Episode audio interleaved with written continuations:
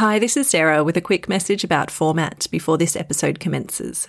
I just want to let you know that the early episodes of Let's Talk About Sects differ slightly from later episodes, as the production evolved as I rolled out season one.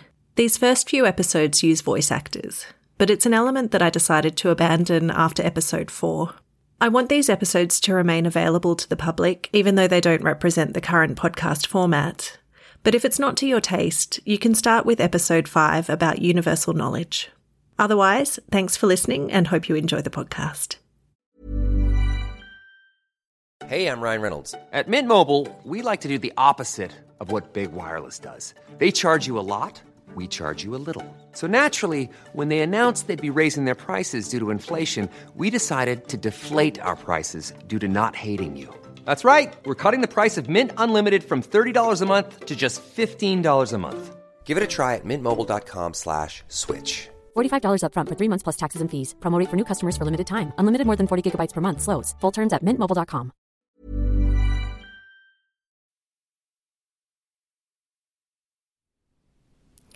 There is a 95 year old woman in a Melbourne nursing home who dotes on a plastic baby doll.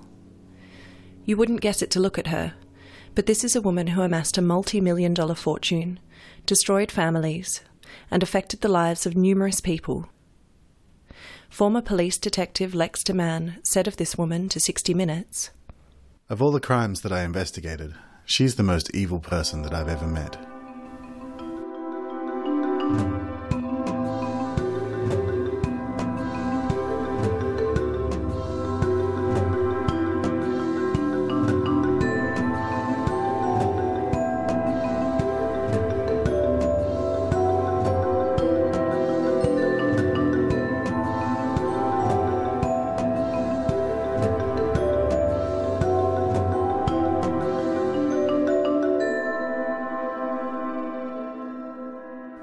Welcome to the very first episode of Let's Talk About Sects, a podcast about cults around the world.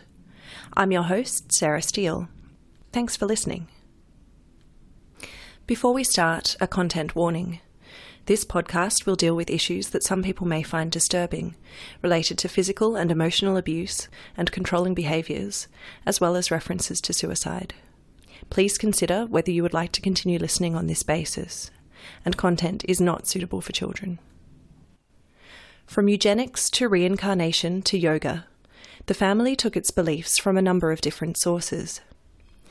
The head of the family was yoga instructor Anne Hamilton Byrne, who would recruit educated, middle class people into her following, eventually going on to allegedly abuse and drug children under her care, and become the most notorious cult leader in Australia to date. For the purpose of this podcast, we're defining a cult as a group 1.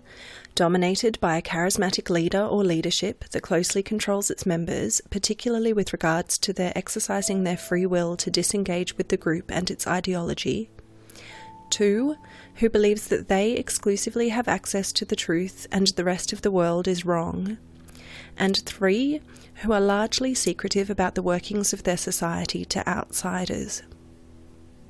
A quick note on format. Where I've taken quotes from other sources, I've used voice actors, and that's mainly to give you a break from my voice. Anne Hamilton Byrne was born Evelyn Grace Victoria Edwards in Sale, southeastern Victoria, on December 21, 1921.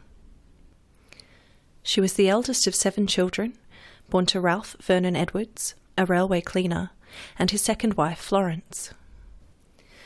Florence came to be institutionalized for the last 27 years of her life in a psychiatric asylum with paranoid schizophrenia. With her mother unable to look after the children, Anne was sent to live in the old Melbourne orphanage for a period, which was known for abuse, and when she was at home, it was a life of poverty. There were reportedly other cases of psychiatric illness in her extended family as well. Anne grew up and married Don Harris, an Air Force officer at 20, and had a daughter, Judy, with him. Don later died in a car accident in Bathurst, New South Wales, and Anne returned to Victoria. The depth of her devastation at her husband's death led Anne to believe that she'd allowed herself to depend on her husband too much. In the 1950s, she discovered yoga and began to study the practice in earnest. By the early 60s, she was a hatha yoga teacher in Melbourne and Geelong with a second husband, Michael Riley. This marriage was not to last long, but was to prove fruitful for Anne in other ways.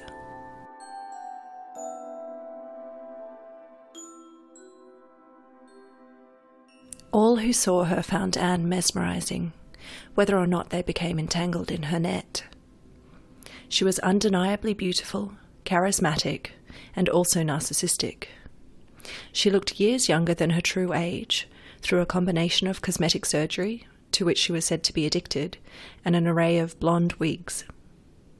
In ancient times, we hear about enchantresses who could enslave people with one glance. She had eyes that looked through your soul, says ex family member Fran Parker. Raynor Carey Johnson was born on April 5, 1901, in Leeds, England. The son of a bank clerk, he received a scholarship in natural science to Balliol College at Oxford University, from which he graduated with a master's degree in 1926. Raynor lectured in physics at Queen's University in Belfast, Northern Ireland, and also completed a PhD at the University of London. He married Mary Rubina Buchanan on October 7, 1925, and then started to become interested in psychotherapy. In 1934, Raynor accepted an offer to become master at Queen's College at the University of Melbourne across the world in Australia. Raynor was highly respected for his work at the university, though some questioned his increasing interest in the paranormal. In 1953, he sought out the Irish medium Geraldine Cummins in order to attempt to contact his deceased friend Ambrose Pratt. Over the following years, Geraldine channeled answers from Ambrose and detailed them in letters to Raynor. Then in 1958, one such letter instructed Raynor that he should find a master with schooling in the spirituality of the Himalayas. Raynor continued to publish work on the intersection of parapsychology and mysticism with natural sciences and religion, and was invited to speak in front of the Indian Houses of Parliament by India's second president at the end of 1962. This was the same year in which he would meet Anne Hamilton Byrne. The 1960s saw the baby boomers coming of age, bringing a counterculture movement backlash to the stifling 50s to the soundtrack of Bob Dylan and the Beatles. Free love came along with the advent of the pill, and psychedelic mind expanding experimentation with the rise of LSD as a drug of choice. Progressive movements across the USA and UK spread to the rest of the world after the assassination of JFK and with the anti Vietnam War movement. The decade culminated in the hippies and flower children of Woodstock in 1969.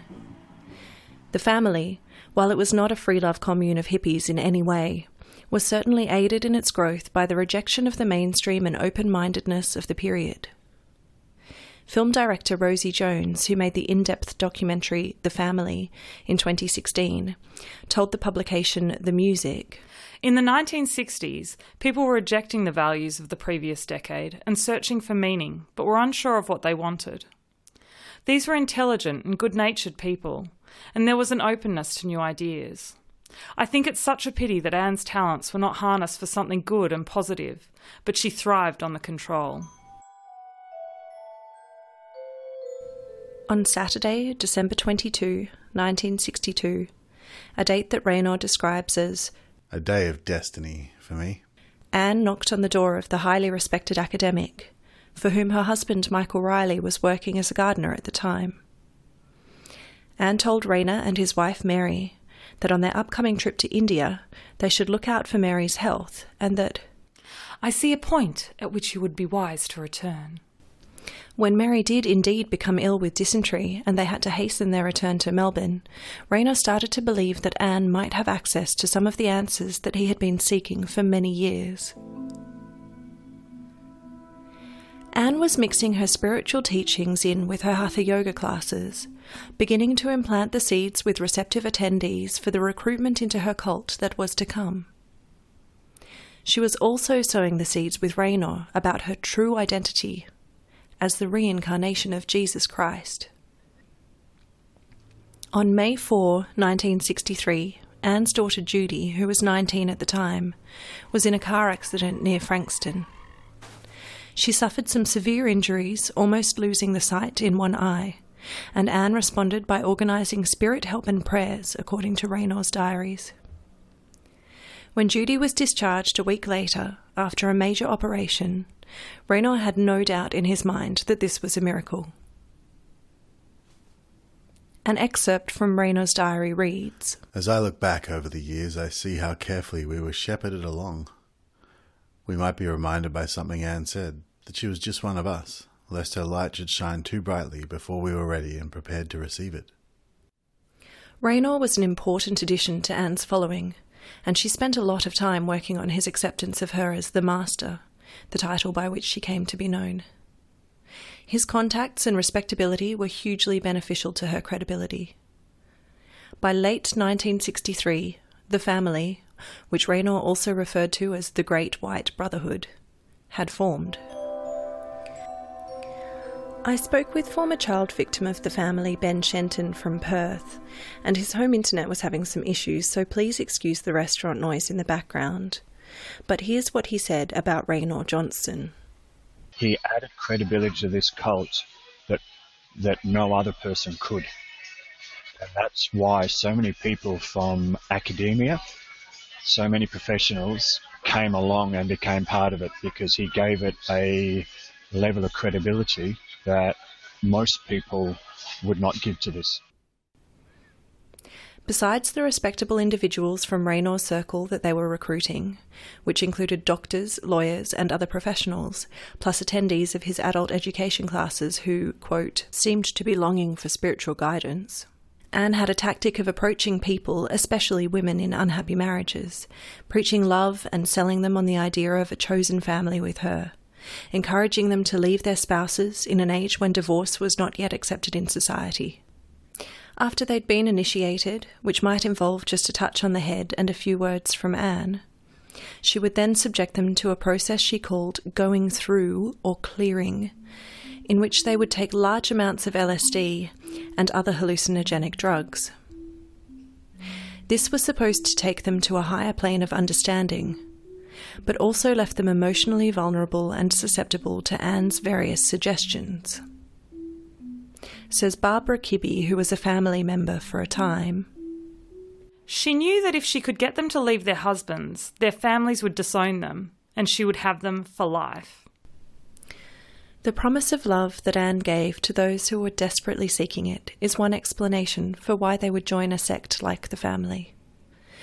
Former member Fran Parker says Anne wasn't giving love, she was offering it and then taking it back. She broke people's spirit. Here's Ben Shenton again. The way I saw her to do it is she offered love to start with. She um, caused people, when they were in desperate need, to direct them of how to live, found information about them. And the other thing she used is when they were under the influence of LSD, she would gather information off them and then say, well, when you were under LSD, when when you were in this altered state of consciousness, this is what came up.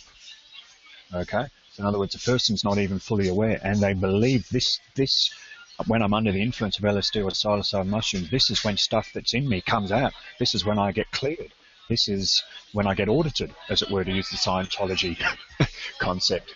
And so those those deep truths can be used against people, even if they are manipulated and lied. So the things that I tell you when I'm vulnerable, when I've allowed myself to be in a state of great honesty, um, or vulnerability when they can be used against people.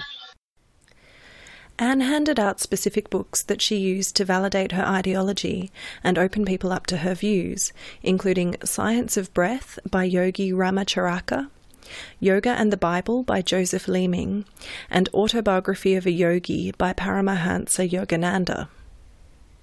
Followers were asked to hand over properties and money to the sect and even end happy marriages and change their names at Anne's bidding. Members were also recruited from the patients at New Haven, a psychiatric hospital in the wealthy Melbourne suburb of Kew, of which Anne had close connections.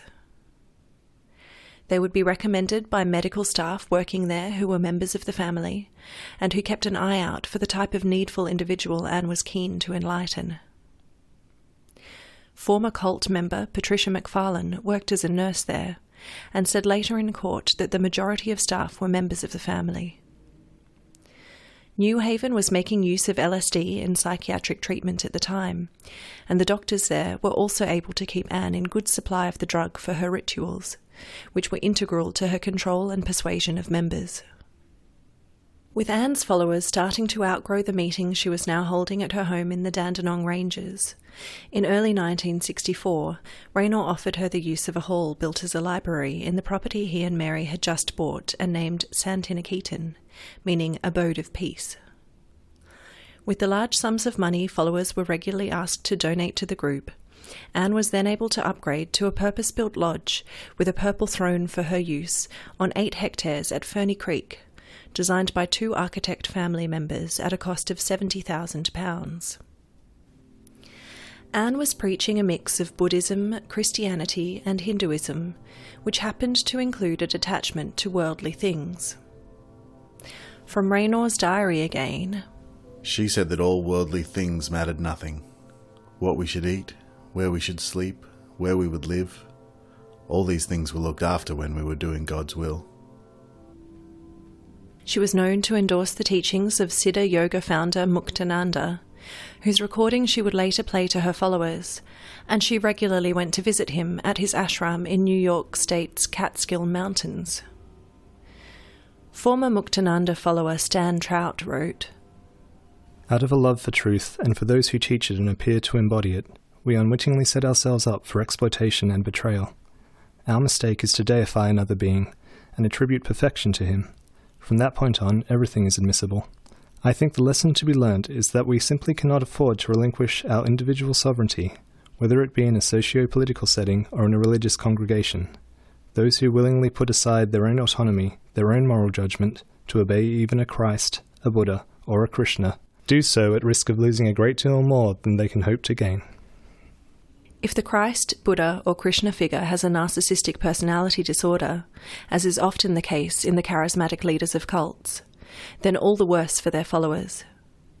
In his book Traumatic Narcissism Relational Systems of Subjugation, psychoanalyst and former Siddha Yoga follower Daniel Shaw looks at the intergenerational nature of what he terms the traumatic narcissist, who has had their own traumas in childhood that they bring to the next generation, and especially their children. Quote, the adult traumatizing narcissist is obsessed with maintaining a rigid sense of omnipotent superiority and perfection, of infallibility, self sufficiency, and entitlement. He defends this conviction of righteousness and justification vigilantly. The psychotic nature of this delusion of righteousness should not be overlooked or minimized. The traumatizing narcissist is often intelligent, socially adept, and highly functioning, convinced of his own sanity and skilled at making others feel crazy. Shaw suggests that all cult leaders are, in fact, traumatizing narcissists. Ben Shenton told ABC Radio that Anne's power was spiritual, it was physical. She had the ability to be able to control people in a room. As it progressed, the family was built around the idea that Anne Hamilton Byrne was the reincarnation of Christ. Anne told the so called initiated that she had knowledge that the world was going to end in the coming years, after which point she would move on to do her work on other planets. Raynor would later come to believe that he was the reincarnation of John the Baptist. They would eventually lead hundreds of followers in various locations, including a community called Kailama, also known as Uptop, at Lake Eildon, two hours northeast of Melbourne. Anne was gradually amassing a fortune from her followers, and later acquired numerous other properties, including Broome Farm, a Tudor mansion in Kent, England, and a property with three houses in the Catskills near Muktananda's ashram. The group's motto was Unseen, Unheard, Unknown, as Anne Hamilton Byrne told that she was doing the work of the Lord quietly and did not require recognition for it. More likely, she wanted to avoid the authorities getting wind of her activities. By the late 1960s, Anne had come up with a radical new idea. It was an idea that would shock the nation upon its discovery 20 years later.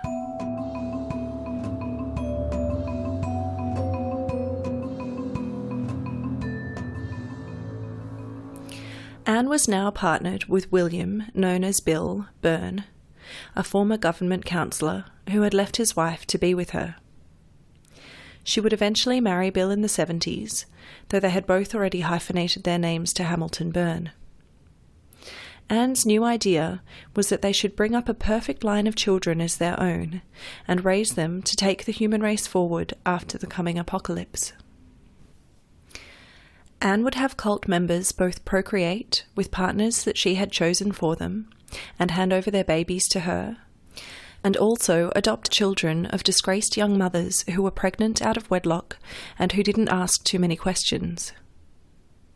By utilising she and Raynor's hospital and social worker contacts, government forced adoption schemes at the time, and falsifying documents, towards the mid 70s she had 14 adoptees and with these and the biological children of members, at least 28 children would make their way into the family in total.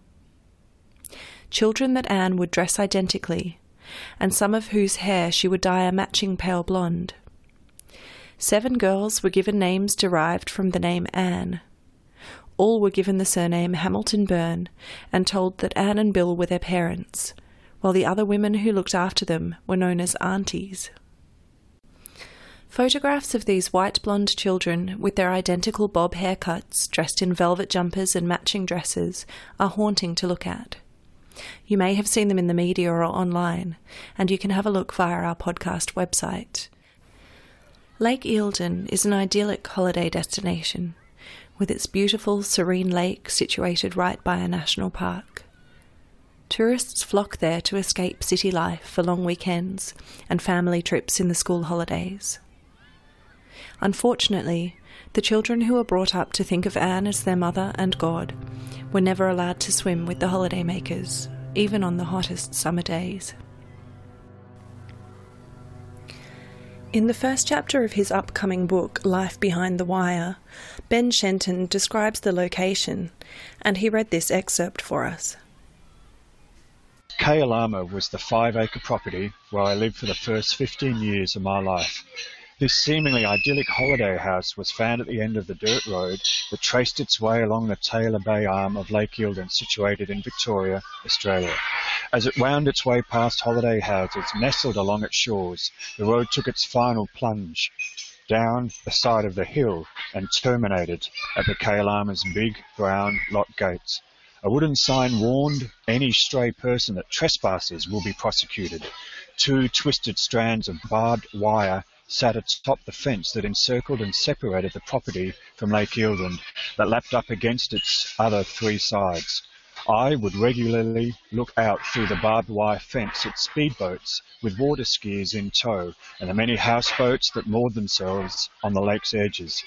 Every year, thousands of Victorians spent their weekends and vacations largely oblivious to what went on behind the barbed wire fences and inside the two-storied wooden house that stood overlooking the lake. To further ensure that our world remained hidden from any prying, curious eyes of the world, in the mid 1970s, pine and native eucalyptus trees had been planted all over the property. You can download the first chapter of the book and read more from Ben Shenton at his website www.rescuethefamily.com. The children were subjected to harsh punishments under the guidance of Anne, who detailed and authorised each with a signature in a book she called Mummy's Rule Book, though she later blamed the aunties wholly. The aunties were family members who had agreed to dedicate half of their time to Guru or in the service of their master. With Anne's obsession with weight, the children were often kept hungry, and punishments could involve missing meals for up to three days at a time. 6 a.m. Rise. 6:30 Hatha Yoga. 7:30 Listen to Anne's doctrines on tape or to Baba Muktananda on tape. 7:45 a.m. Chanting mantras. 8 a.m. meditation. Some children spoke of becoming so desperate for food that they rummaged through garbage bins and ate leaves, grass, and seeds left out for the birds, and were brutally disciplined when caught. 8.15. Running or physical exercises. They were fed strict vegetarian diets and followed yoga and exercise regimes prescribed by Anne. 8:30 a.m. Breakfast, fruit. The place they referred to as Uptop at Lake Eildon didn't have mainline electricity until the early 1980s. 9 a.m. Schoolwork. 10:45 break. 11 a.m. Schoolwork. 12:30 spaceball. Lunch, steamed vegetables, and one or two pieces of fruit. The days were monotonous, following a routine that rarely changed. 1:30 schoolwork. 2:45 p.m. break. 3 p.m. schoolwork. The only real variation to routine was a beating punishment or a visit from Anne or Bill, though even then the same basic routine continued. 4 p.m. showers, cleaning rooms, packing up schoolroom. 5 p.m. meditation. In the creation of her master race, Anne and Bill were bringing up children without showing them any love. 5:20 tea, usually a bland vegetarian meal. 6 p.m. spiritual reading. Ben Shenton compares his childhood to having grown up in an institution and told Triple J, We were brought up to believe that police were evil. We were brought up to believe that adults didn't have our best interests at heart. 6:30 homework. 9 p.m. latest bedtime for oldest children up to 18 years.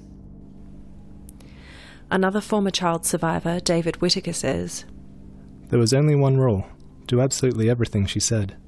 That included what to think, what to wear, what to eat, who to marry, who not to marry. Total obedience. German psychologist Michael Borg Laufs identified four basic psychological needs in childhood and adolescence. 1. Orientation and control, whereby nobody wants to see himself or herself as a victim of circumstance he or she can't understand and manipulate. 2. Self esteem protection, whereby it is immediately apparent that a negative self assessment leads to mental suffering. A particularly dramatic violation of the need for self-protection is experienced by abused and or battered children. 3. Pleasure gain and distress avoidance, whereby the younger humans are, the more is the need for pleasure gain and distress avoidance determining their actual behavior, because growing older, they will learn more and more to wait for gratifications so that they can stand some distress if they know there will be pleasure later on. And 4 attachment, whereby a secure attachment style develops through the experience of emotional availability of caregivers in stressful situations. Anne Hamilton Byrne and the aunties were failing on all four fronts, which would set the children up for serious psychological problems later in life. In former child member Sarah Moore's autobiography, she says, I believe to deny a child love is to deny its existence as a human being. She writes of children rocking themselves to sleep because they felt so miserable. Reminiscent of children in the notoriously neglectful Romanian orphanages of the 1980s, who were often misdiagnosed with mental disabilities due to their rocking, which was really a form of self stimulation due to a lack of human contact, Sarah says, When we were younger, a few of us, myself included, used to headbang as we rocked. It was a way of seeking comfort. If we were caught, we were punished with another belting, or being put outside on the concrete for the remainder of the night, or getting cold water tipped over us. Sarah also wrote about the youngest family child, Cassandra, who had just started speaking, being belted so badly by Anne at the age of two that she didn't speak again for many years. Anne told the story to the other children and the aunties at Uptop, as Cassandra was living at another property called Widdenborough at the time, and she remembers the aunties all saying, Good on you, and that it was good to teach children from an early age. We'll come back to Sarah Moore shortly. Former members recall being given doses of drugs, such as Valium, when they were children to keep them docile, and food being withheld for transgressions as minor as neglecting to close a door. One former child member recalls having his fingers held over a flame by Anne and another member who was actually his real mother, though he didn't know this at the time, while the other children were made to watch. When the children reached the age of 14 for boys or 16 for girls, they were deprived of sleep and injected with copious amounts of LSD over a period of days, as at this age Anne had decided they were ready for her process of going through.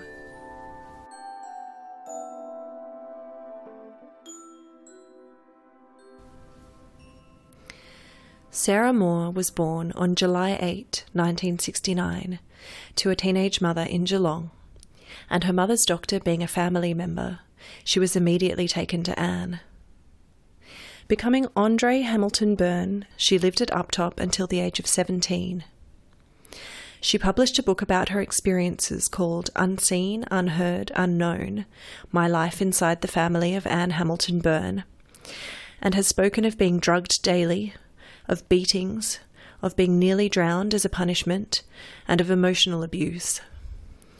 Once a week, the children were weighed, which could result in being put on a diet from their already meagre food rations, and Sarah says they were told that their three minute showers should be done with their eyes closed and no washing down there. She says she had never seen a naked male body, even in pictures, until her higher school certificate biology course, when she also learned about menstruation and what had been causing her bleeding for years. An excerpt from Sarah's memoir reads We were in complete isolation at Uptop. We didn't understand where we were situated, even near what city. We didn't even know that we were close to Melbourne, a city of three million people. We had no concept even of what a city was, or of any other human community other than that in which we existed. Sarah also wrote about long periods when the daily morning yoga sessions were the only exercise the children got, which would happen when there was suspected media interest or a police presence in the area of Uptop, and the children would be kept completely indoors for up to months at a time.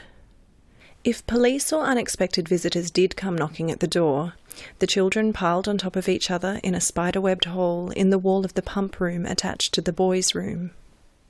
Boys and girls were not allowed to play together in their limited free time, and close friendships were discouraged, with Sarah and her closest friend at the time, Andrea, being punished by being banned from speaking to one another for a period of 12 months. In some way, Anne may have been trying to make sense of her own childhood deprivations. Another excerpt from Sarah's memoir reads Anne Hamilton Byrne believed in discipline absolutely. Her religion was based on distorted perceptions of the Hindu notion of karma, that you reap what you sow. Suffering as children was supposed not just to expiate the sins of this life, but also the sins of our past lives. Suffering built up our chances of salvation and redemption. Anne's religion practically called for child abuse. The guiding principle of our rigid existence was discipline. Discipline was the word used to justify abuse. The instruction books that Anne called Mummy's rule books were left with the aunties and dictated physical punishments for specific rule infractions during her prolonged periods of absence from Uptop. Sarah and some of the family children were taken to meet Baba Muktananda when he made a trip to his ashram in Fitzroy, Melbourne, and Anne later took a group to his ashrams in Hawaii and the Catskills in the late 70s and early 80s. Sarah was very taken with the Guru and found these periods to be some of the best of her childhood, as Muktananda was kind and gave the children sweets and affection which they were starved of. All Sarah says of Raynor Johnson is that the children were told Raynor was their godfather, and she has some memories of a kindly old fellow with white hair who came to visit us sometimes. In 1983, Uptop was visited by the Australian Federal Police, who were looking for a missing girl named Kim Halm. They didn't find the 13 year old who had been missing since April 1980 and whose parents had been former members of the family. As it turned out, sect members had helped Kim's mother take her out of the country to New Zealand, where the two had been living under assumed names without her father's knowledge. In 1984, Anne changed Sarah's name from Andre to Sarah, giving her a New Zealand passport that also changed her birth date to 16 November 1970. Sarah and the other children had a number of different passports with differing names and birth dates for overseas travel. It was in 1984, at the age of 14, that Sarah was also subjected to her first going through on a trip to the Broome Farm property in England. She thinks that following the multiple days and repeated doses of drugs, there was a period of months before she came out of an almost robotic state that had settled on her teenage mind. In that same year, Uptop registered Aquanell College as a school, presumably to curtail further investigations into the children suspected to be there. In 1985, Channel 9 journalist Mari Moore visited Uptop to ask questions about the children being kept there. The aunties denied that there were any children, and Mari was never able to get anywhere with her investigation. Today, Ben Shenton has a lot of praise for Mari and her attempts to help. She's an amazing lady who would never step forward to get any accolades, but I couldn't speak highly enough of her. She has gone past the call of duty, past the call of what any reporter should ever have to do, and has become deep, loving friend of a lot of us as a result of her compassion and love, wisdom and care. By 1987, Sarah Moore says that she had begun asking too many questions and arguing with Anne and the aunties, and this was the year that she was kicked out of the family at the age of 17.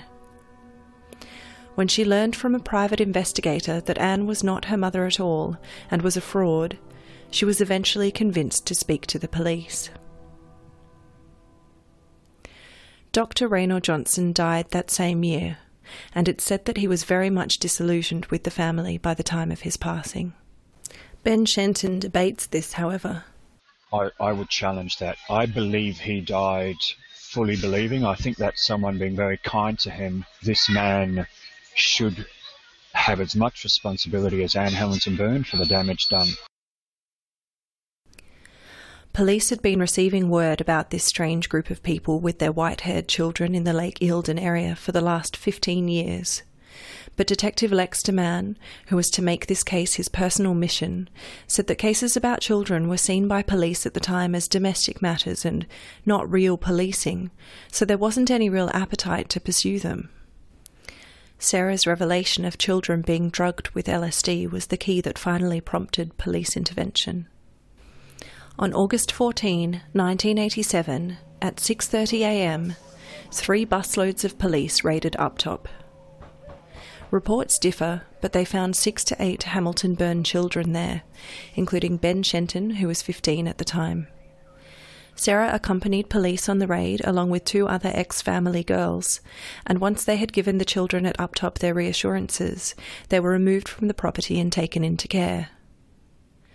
Cassandra, the youngest girl who hadn't spoken for three years after her physical assault by Anne at the age of two, grew 11 centimetres in her first year out of the family. She went from looking like a seven year old to looking her true age of 11. Sarah recalls a young boy, David, being completely amazed when he was told he could help himself to whatever was in the fridge at the Allambie reception centre they were taken to in Melbourne. I will never forget the look on David's face as he gazed into that fridge and realised he was free. All of the children required psychological assistance, but with no special provisions for their circumstances, had to make do with what social services could offer them. Anne was overseas when the raid happened, and she and Bill took off to their Catskills property in America after the police rescued the children from Uptop.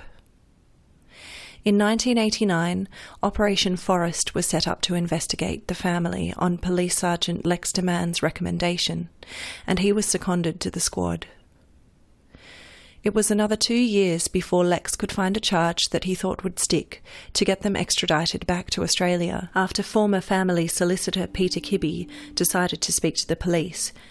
Then another two years on top of that to find the couple. In a joint operation with the FBI, Anne and Bill were located in America and arrested on June 4, 1993, then brought back to Australia to face their charges. Sarah went on to write her book, study medicine, and become a doctor, volunteering her medical expertise in India, Thailand, and Burma, as well as working in various hospitals. She used to get together with the other child survivors every year August 14 became known to them as their Freedom Day. In 2005, Sarah was given 250 hours of community service after pleading guilty to 160 charges relating to pethidine prescriptions that she had written for herself between November 2004 and April 2005. She had been diagnosed as suffering from bipolar disorder, depression, and post traumatic stress disorder.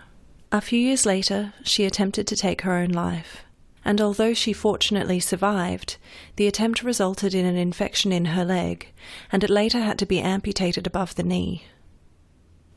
Sarah passed away in May 2016, at the age of 46, from causes that have not been made public. She had never stopped fighting for justice for herself and the former child members. Anne and Bill Hamilton Byrne were only ever convicted for falsifying documents in 1994 and received a fine of $5,000 each.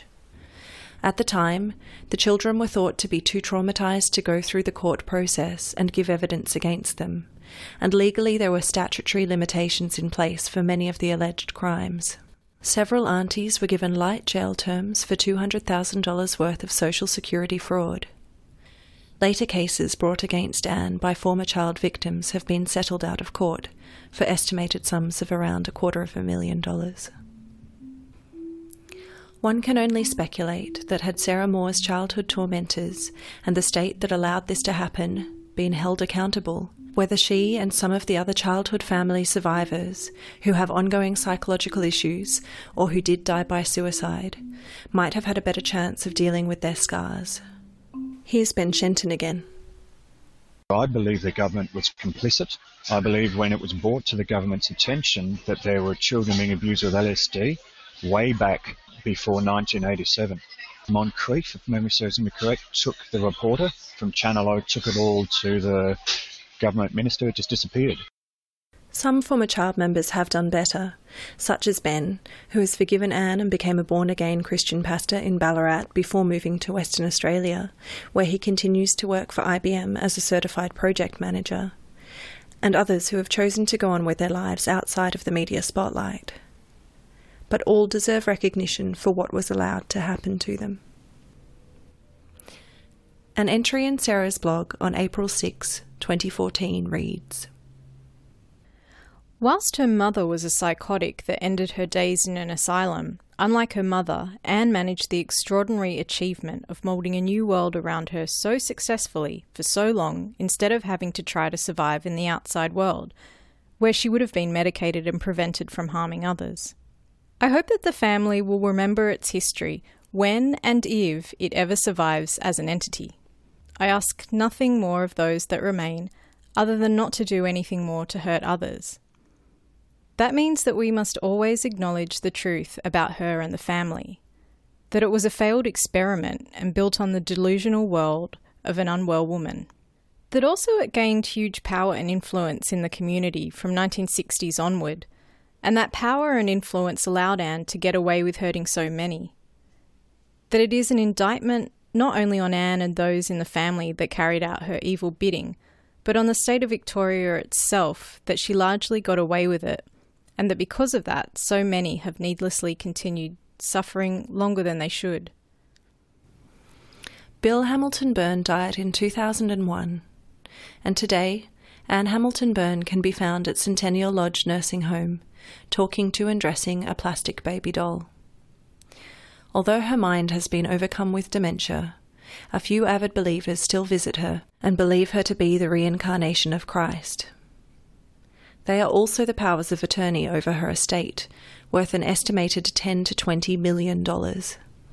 Sarah Moore wished that the cult's assets be seized by the state upon Anne's death, and their proceeds be used to compensate the victims.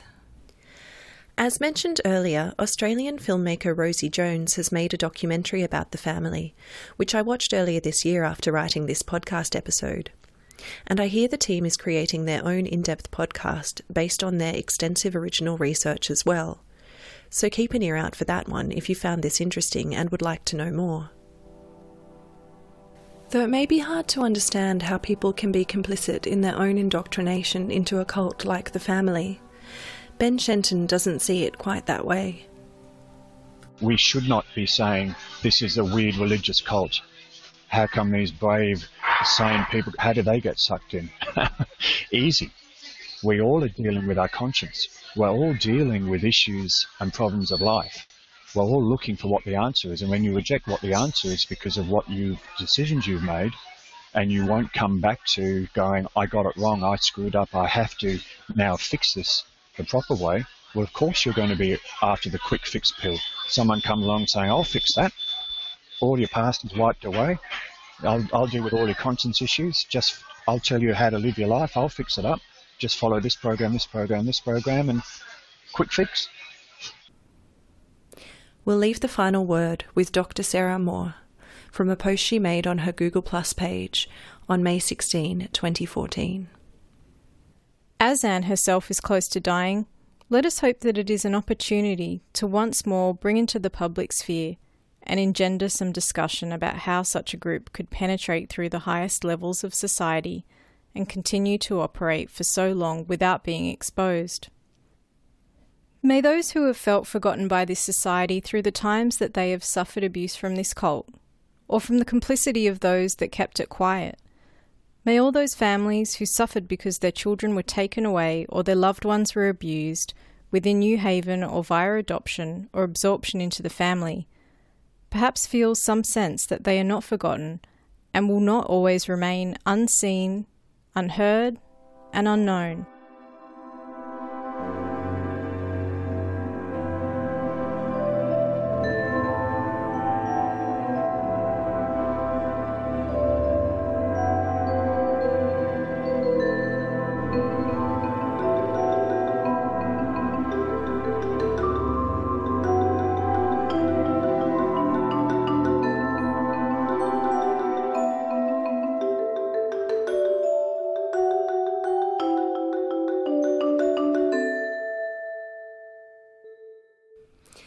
You've been personally affected by involvement in a cult, or would like to support those who have been, you can find support or donate to cult information and family support if you're in Australia via www.cifs.org.au. And you can find resources outside of Australia with the International Cultic Studies Association via www.icsahome.com and the Freedom of Mind Resource Centre via freedomofmind.com. If you or someone you know is in crisis or needs support right now, please call Lifeline on 13 11 14 in Australia or find your local crisis centre via the International Association for Suicide Prevention website at www.iasp.info.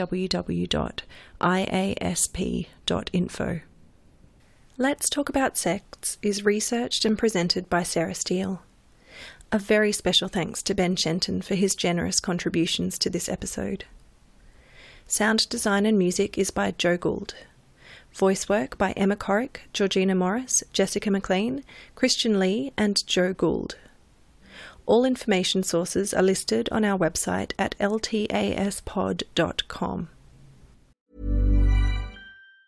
Planning for your next trip? Elevate your travel style with Quince. Quince has all the jet setting essentials you'll want for your next getaway, like European linen, premium luggage options, buttery soft Italian leather bags, and so much more. And it's all priced at 50 to 80% less than similar brands. Plus, Quince only works with factories that use safe and ethical manufacturing practices. Pack your bags with high-quality essentials you'll be wearing for vacations to come with Quince. Go to quince.com slash trip for free shipping and 365-day returns.